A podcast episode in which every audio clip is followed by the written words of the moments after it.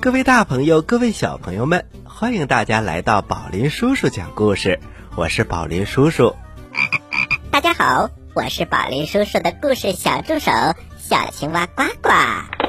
小青蛙呱呱，那么你知道我们今天要讲什么故事吗？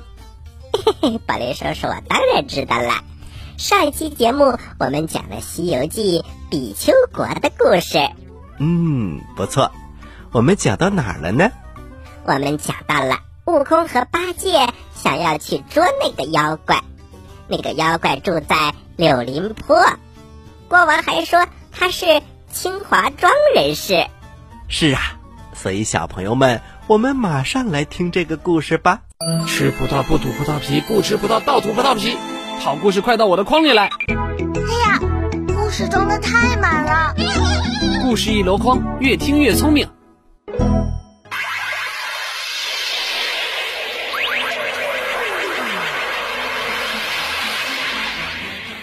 比丘国第三集。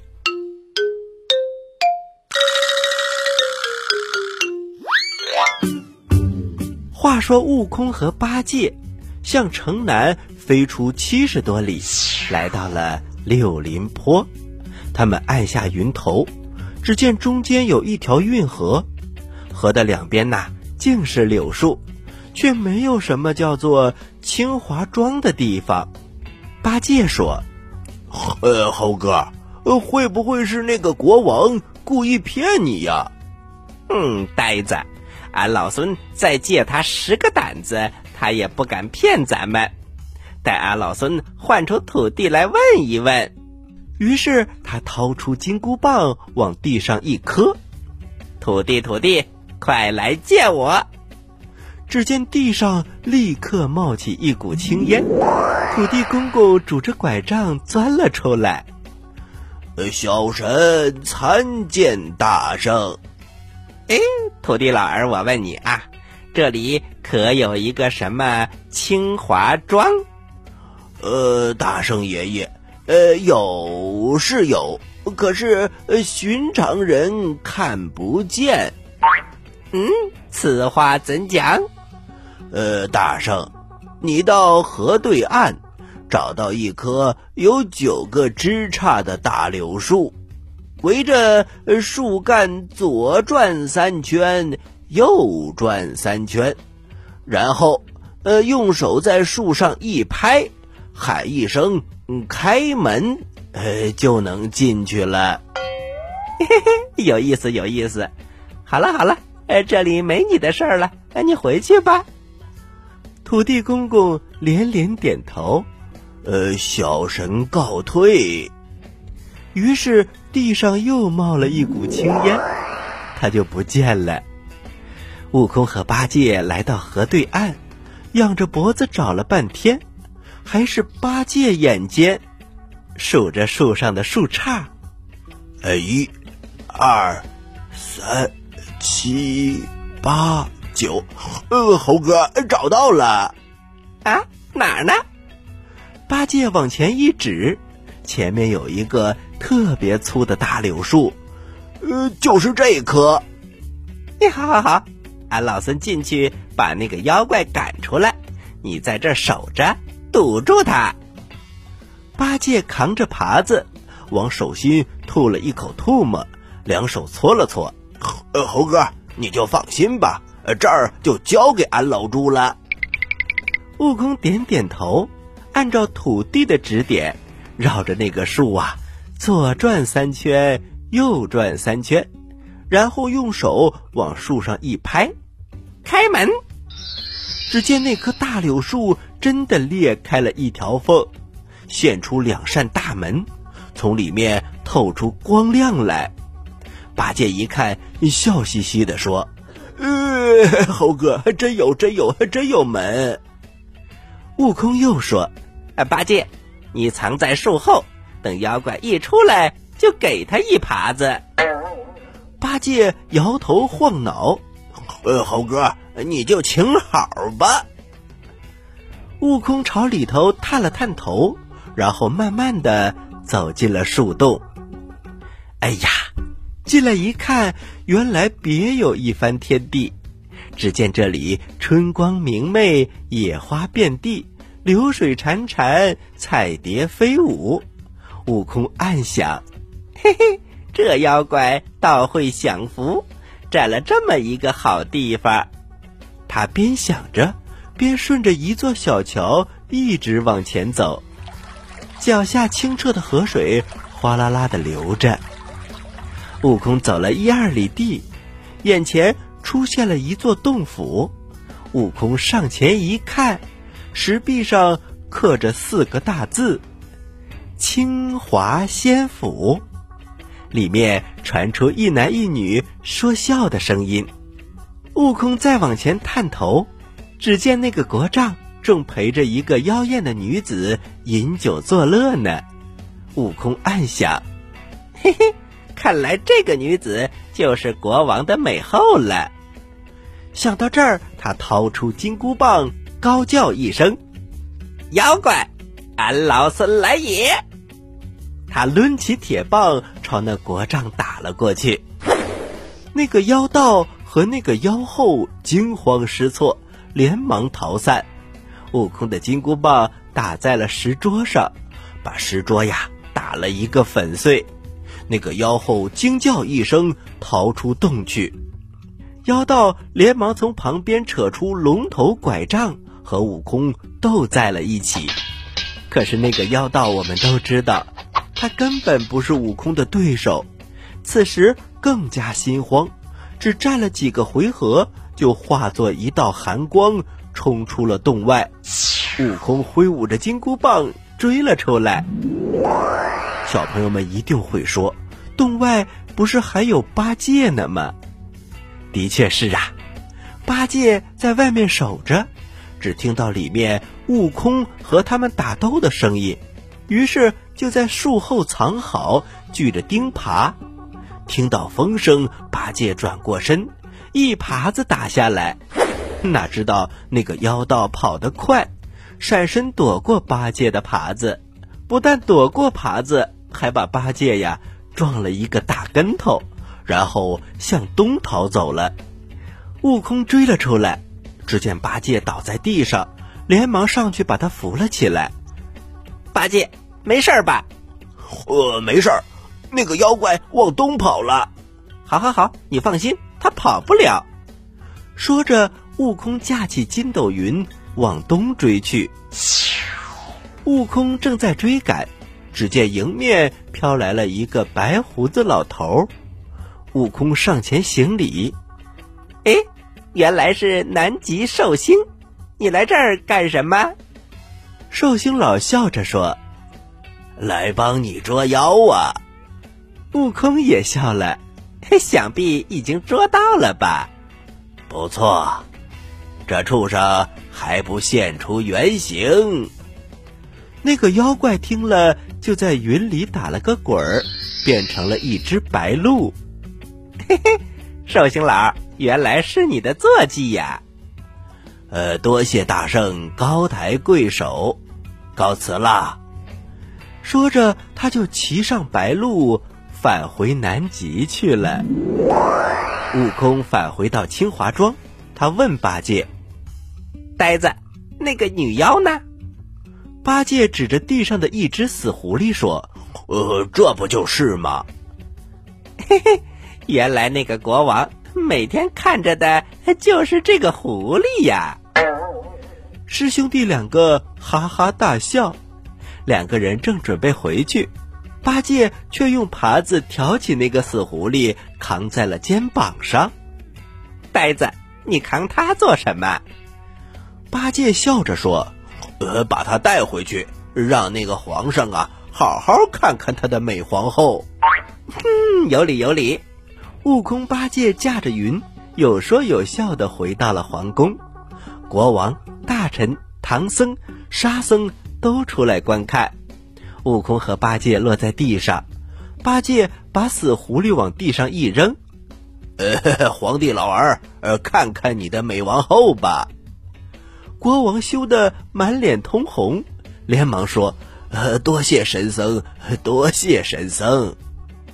悟空和沙僧大笑不止，唐僧也摇头暗笑。过了一会儿，国王厚着脸皮说：神僧，那我这病……悟空笑着说：嘿嘿，你这糊涂的国王，你哪有什么病啊？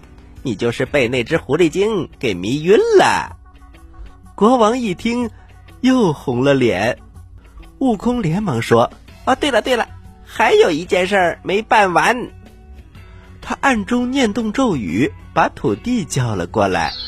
好了，现在妖怪已除，你把孩子们都放回来吧。遵命。于是土地公公念起了咒语，刮起了一阵风，把关在笼子里的小孩送回到了各家各户。悟空告诫国王说：这次就饶了你，下次再让俺老孙知道你干什么伤天害理的事儿，绝不轻饶。国王连忙说：不敢。随后他恭恭敬敬地送师徒四人出了城，老百姓们纷纷夹道欢送，鞭炮齐鸣，好不热闹。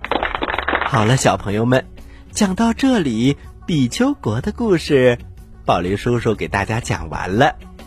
接下来还有时间，宝驴叔叔也就不休息了，小朋友们也不用休息，我们马上来听三个和尚。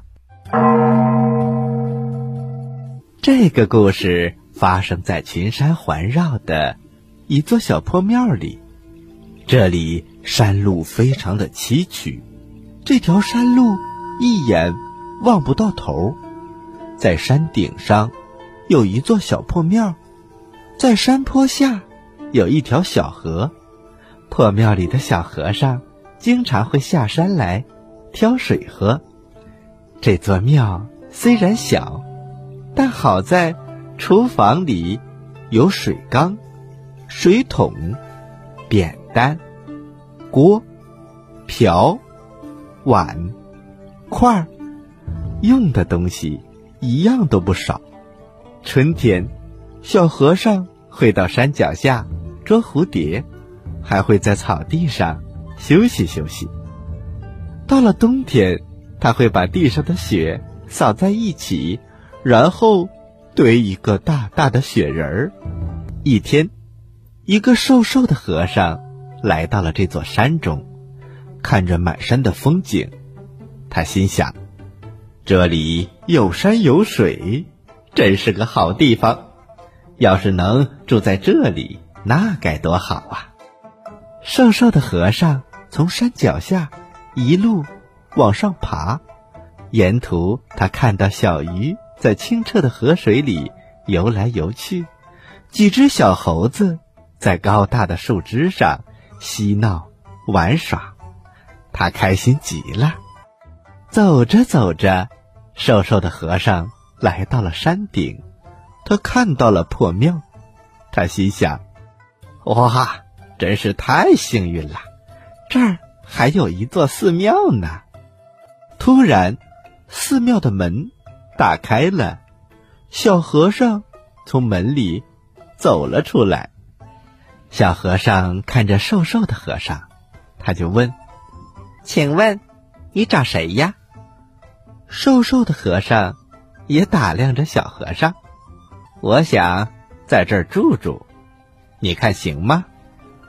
小和尚心里想，反正这里就我一个人，一个人的日子真是太辛苦了，多一个人还可以跟我一起去挑水，也省着就我一个人干活。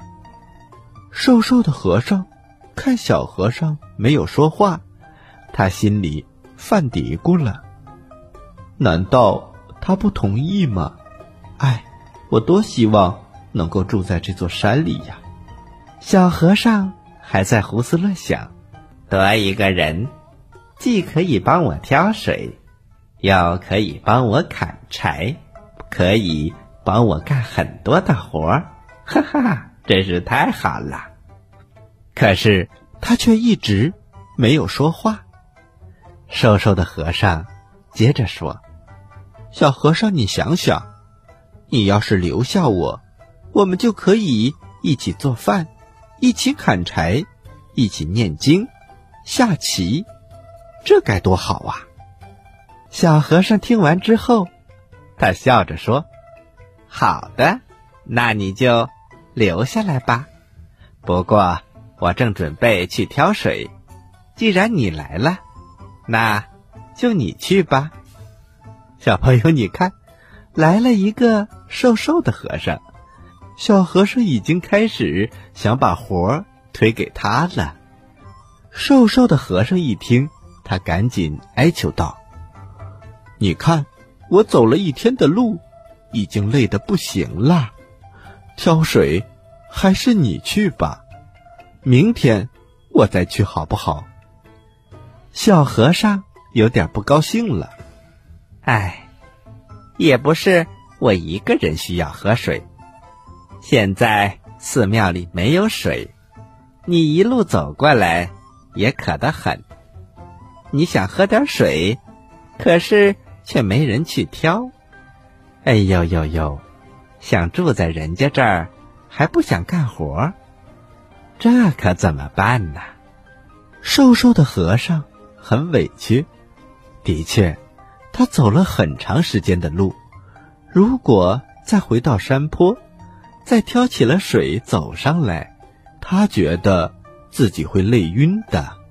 小和尚接着说：“唉，反正水又不是我一个人喝，你把水挑来，咱们可以一起喝嘛。”瘦瘦的和尚看着小和尚：“我不是不愿意去挑，我真的实在是太累了，今天就劳烦你再去挑，明天交给我怎么样？”就这样，他们谁都不愿意一个人去挑水，最后决定两个人一起下山抬水来喝。这个主意不错，两个和尚每天下山去抬水，日子过得还算快乐。又过了几天，一个胖胖的和尚路过这里，他来到庙门前，正好碰到小和尚和瘦瘦的和尚抬着空水桶要下山。他走到了小和尚和瘦瘦的和尚面前，他双手合十，小声地说：“两位师兄，我又累又渴，实在是走不动了，请问我能住在这里吗？”小和尚和瘦瘦的和尚抬起头看着胖胖的和尚，他们谁都没有说话，他们心里都想着：“嘿嘿，这回又来干活的啦。”胖胖的和尚接着说：“你们让我住在这里，我们可以一起打坐，一起念经，一起做饭，一起打扫卫生。”小和尚和瘦瘦的和尚两个人互相看了一眼：“你要是留下来也可以，不过你要先帮我们去挑水。”“没错没错，你看，这是扁担，这是水桶，你到山下的小河里把水挑到庙里，这样你就可以住在这儿。”胖胖的和尚一听，他不高兴了，他心想：“你们把水用完了，应该你们自己去挑，怎么一来就让我挑水呢？”胖胖的和尚拒绝了挑水：“为什么是让我挑水呢？水又不是我喝光的，而且我才刚刚来。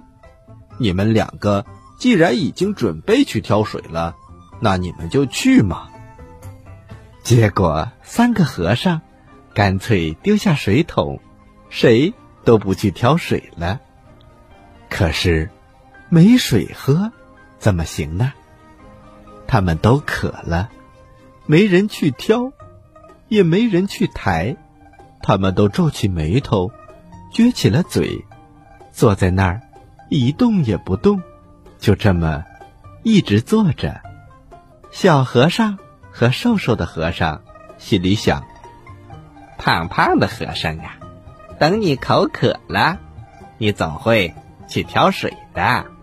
你想想，你那么胖，一定会比我们口渴的早。胖胖的和尚也在想，小和尚，瘦瘦的和尚，你们一定也会口渴的。本来你们是要去挑水的，说明你们已经渴了，这样你们会比我渴得更早。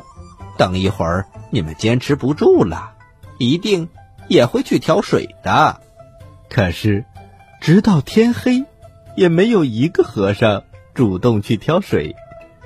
三个和尚都累了，呼呼的睡着了。这时一只小老鼠大模大样的钻出了老鼠洞，它东跑西溜，看见桌子上点着一支蜡烛，吱吱吱，然后它就跑去啃，啃啊啃啊，蜡烛给啃断了。蜡烛的火飞快地把一旁的布帘子给烧着了。三个和尚睁开了眼，火苗已经窜到了屋顶。哎呀，不好，着火了！不好呀，着火了！哦，着火了，着火了！可是庙里的水桶没有水，怎么灭火呢？他们急坏了，赶紧拿起水桶下山去挑水救火了。最后他们终于把火给扑灭了。从此以后，三个和尚决定同心协力去挑水，再也不会让庙里的水桶空着了。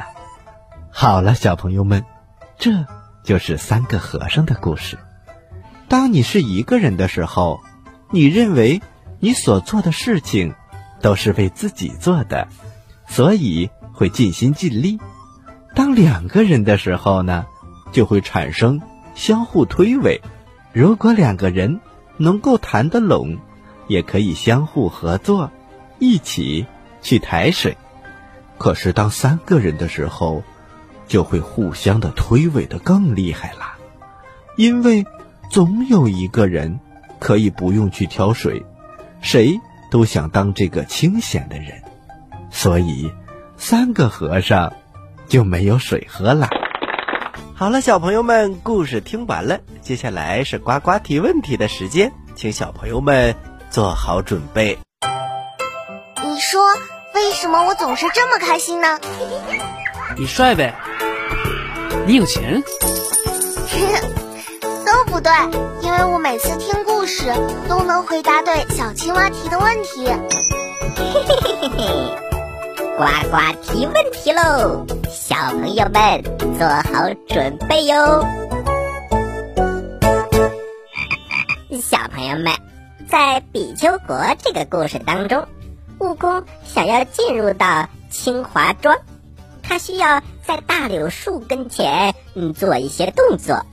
那么你知道他如何进入清华庄吗？请把你的答案发送给我们吧。这里是宝林叔叔讲故事，咱们下期节目再见，请大家继续关注本台接下来的栏目。